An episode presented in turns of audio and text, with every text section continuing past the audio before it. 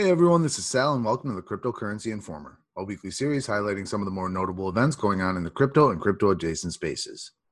Today's episode will cover events happening the week ending July 24th, 2020.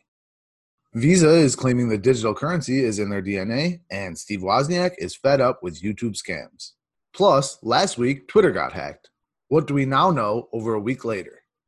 Don't forget that more information about all of these stories discussed today can be found on talk.bitcoin.tax.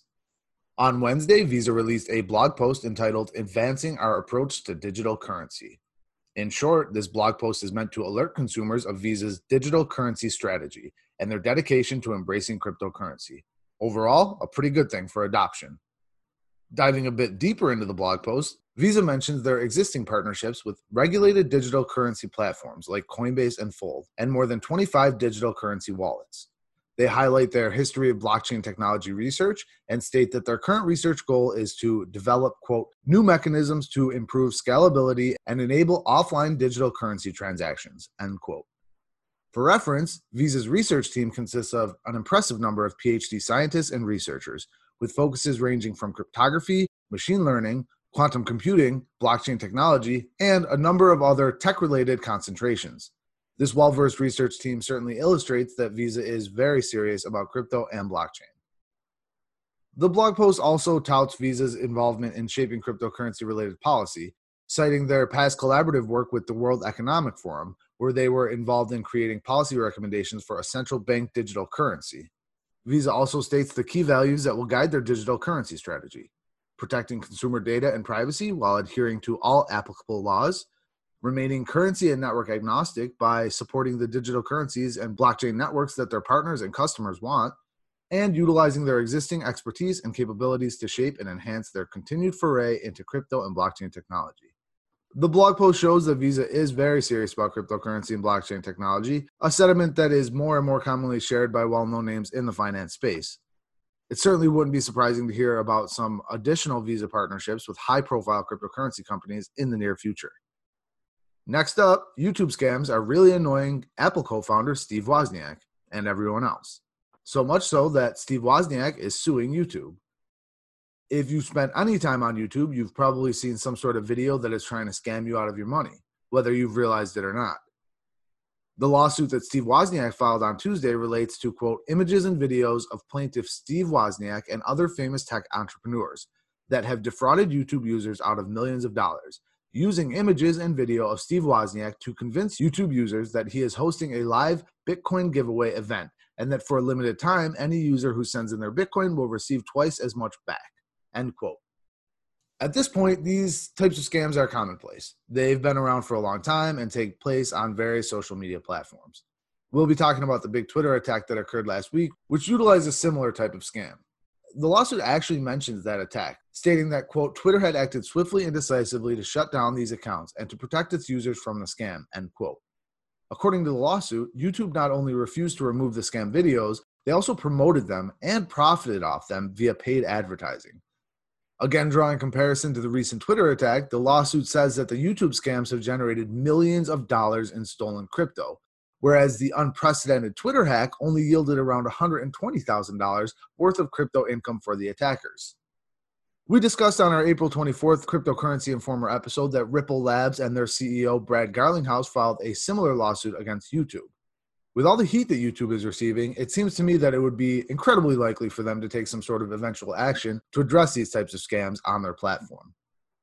On the topic of crypto scams, let's briefly discuss the aforementioned unprecedented Twitter hack that occurred on July 15, 2020.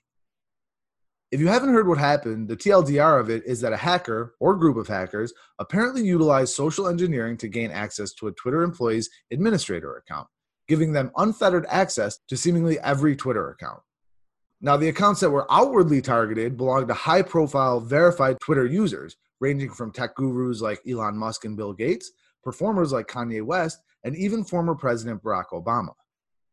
On the crypto side of things, major cryptocurrency related profiles were also targeted, like Coinbase and Binance.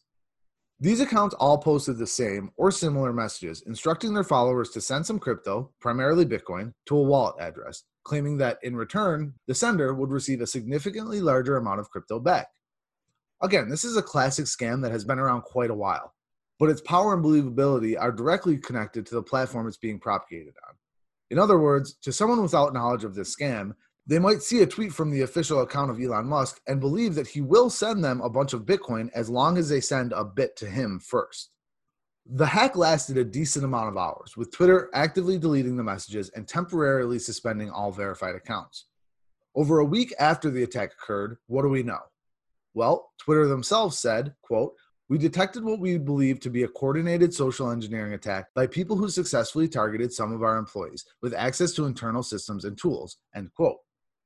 Social engineering briefly is the act of quote unquote hacking an individual for information access to a protected system, as opposed to hacking the system itself. Reuters reports that earlier this year, more than a thousand Twitter employees and contractors had access to a sort of God mode administrative panel, meaning any one of those individuals could have been the unlucky victim of the social engineering attack. Twitter has recently divulged that 130 accounts were targeted, 45 accounts set out tweets, 36 accounts had their DMs accessed, including a politician in the Netherlands, and eight non verified accounts had their account data fully exported. Krebs on Security released a detailed report that points to a lone hacker that is well known in SIM swapping circles as the culprit. Of course, the hack affected billionaires and politicians, so the FBI has launched their own investigation. So, nine days after the attack, what we know is that it was due to social engineering, and we know that the attackers gained around $120,000 in crypto, which is a fairly low amount of money for the unprecedented amount of access the hacker or hackers apparently had. We also know that the attackers actively accessed direct messages and other Twitter data from some of the accounts. We have some well placed theories about who the hacker is, but no definitive proof as of now. We also don't know a motive.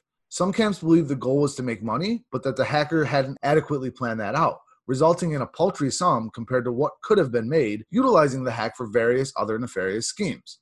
Others believe that this was an attack that was meant to gain information from protected accounts, while others think the attack was meant to send a message.